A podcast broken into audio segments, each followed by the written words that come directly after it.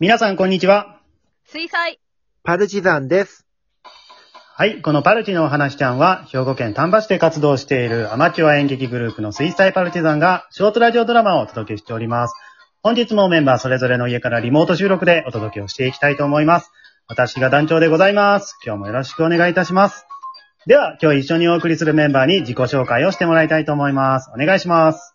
はーい。最近巣にハマってます。アキラです。あー、あの、フルーツビネガーとかもありますね。美味しいですね。はい。アキラさん、そして、ニンニクが好きな太郎です。あ、しばらくね、太郎さんのアイコンニンニクだったんですけど、今日、人参に変わっております。太郎さ ん。はい。はいということで、今日は、アキラさんと太郎さんお二人と一緒にお送りしていきたいと思います。お二人よろしくお願いします。おお願願いいししまます。す。はい。えーではですね、えー前回ライブでもお話ししたんですけれども、えー太郎くんがですね、先日取り組まれていたクラウドファンディングがですね、見事、この度100%を突破いたしました。イエーイありがとうございますす。お、すごいすごい。ありおめでとうございます。はがとうございます。いやーね、あのー終盤ね、あのラストはい1週間くらいの追い上げがね、もう、上り竜のごとく、はい。すごかったですね、 ほんとね。はい。あの、、最後そう、あの、ライブ配信して、うん後に、その、パルチのお話ちゃんを聞いていただいてる方、多数、はいはパルチのメンバー多数に支援していただき、はい。はい、勢いがつきま した。ありがとうございます。そうですか。あよかったです、ほんまね。うーん、あのー、太郎さん、ライブでね、ノープランだと言ってた一発芸動画のリターンが最終的に3人の方が、なんはとい支援してくださってましたけども、そうですね。あのどうするおつもりなんでしょうかあの、ね、悩ん でます。悩んでますけど。 はい。うんぜひね悩、むなよ。お前ね、こう、最初から考えとけよって思いましたよ。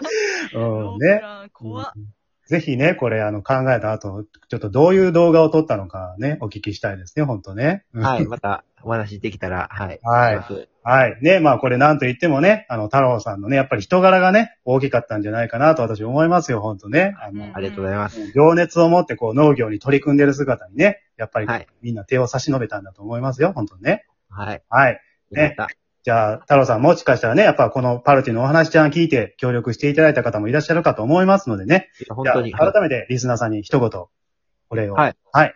はい、ありがとうございました。あの、無事達成できてよかったです。また野菜食べてくださ い。はい。ということでご、ご協力いただいた皆さん本当にありがとうございました。はい。えーではですね、そろそろ今日のラジオドラマをお届けしていきたいと思うんですけれども、えー今回はですね、えー私が脚本を書きました、えー果てしなき気憂というお話をお届けしたいと思います。えーこれはですね、えー第10話の激鱗に触れたい、えー第28話の調査母子、えー第39話のヤブヘビの打足に続く、古事聖語シリーズのお話でございます。えーご存知の方はね、あの、いらっしゃると思うんですけども、気憂という言葉はですね、あの、中国にですね、かつて実在した、えー、木という国の人がですね、あの、天が落ちてきたり、えー大地が崩れたりしないかというですね、こう、ありえないことを心配しまして、まあ、夜も眠れずですね、食事も喉を通らなかったというエピソードがあったそうでして、まあ、それが由来になっているそうですね。はい。で、まあ、そこからですね、起こりもしないことを心配すること、えー無用の心配をすることをね、意味する言葉でございます。えー今回ね、そのエピソードをもとに脚本を書いてみました。はい。で、超心配性の、えー木の国の男を、秋田さん。はい。はい。そしてその友人を太郎くんに演じていただきたいと思います。はい。はいえーそれではお聞きください。えーパルチのお話ちゃん第53話。果てしなき気憂。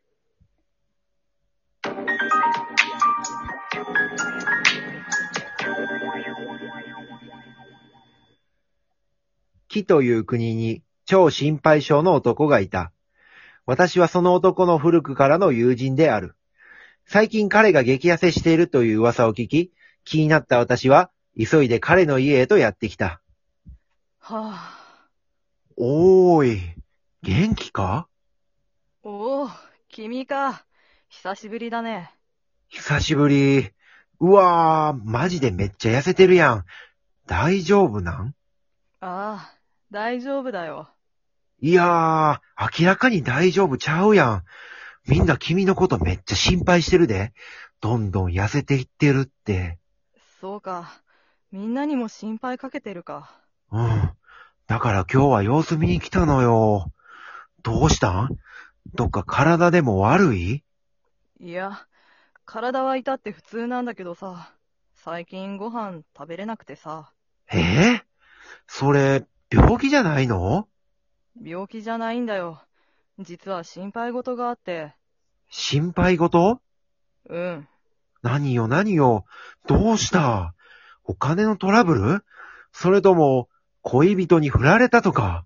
いや、ええもう、水臭いな。心配事があるなら相談してよ。昔からの友達やん。ありがとう。じゃあ、行っていいおう、言って言って。こんなに痩せるまで心配するなんて、一体何に気をもんでるんや空が、空空が、落ちてくるんじゃないだろうか。は空が落ちてくるんだよ絶対見て見て見てあの曇り空、石みたいな色してるでしょあれってもう自分の重さに耐えきれなくなってると思うんだよね。いや、あれは雨雲。何言ってんだこいつ。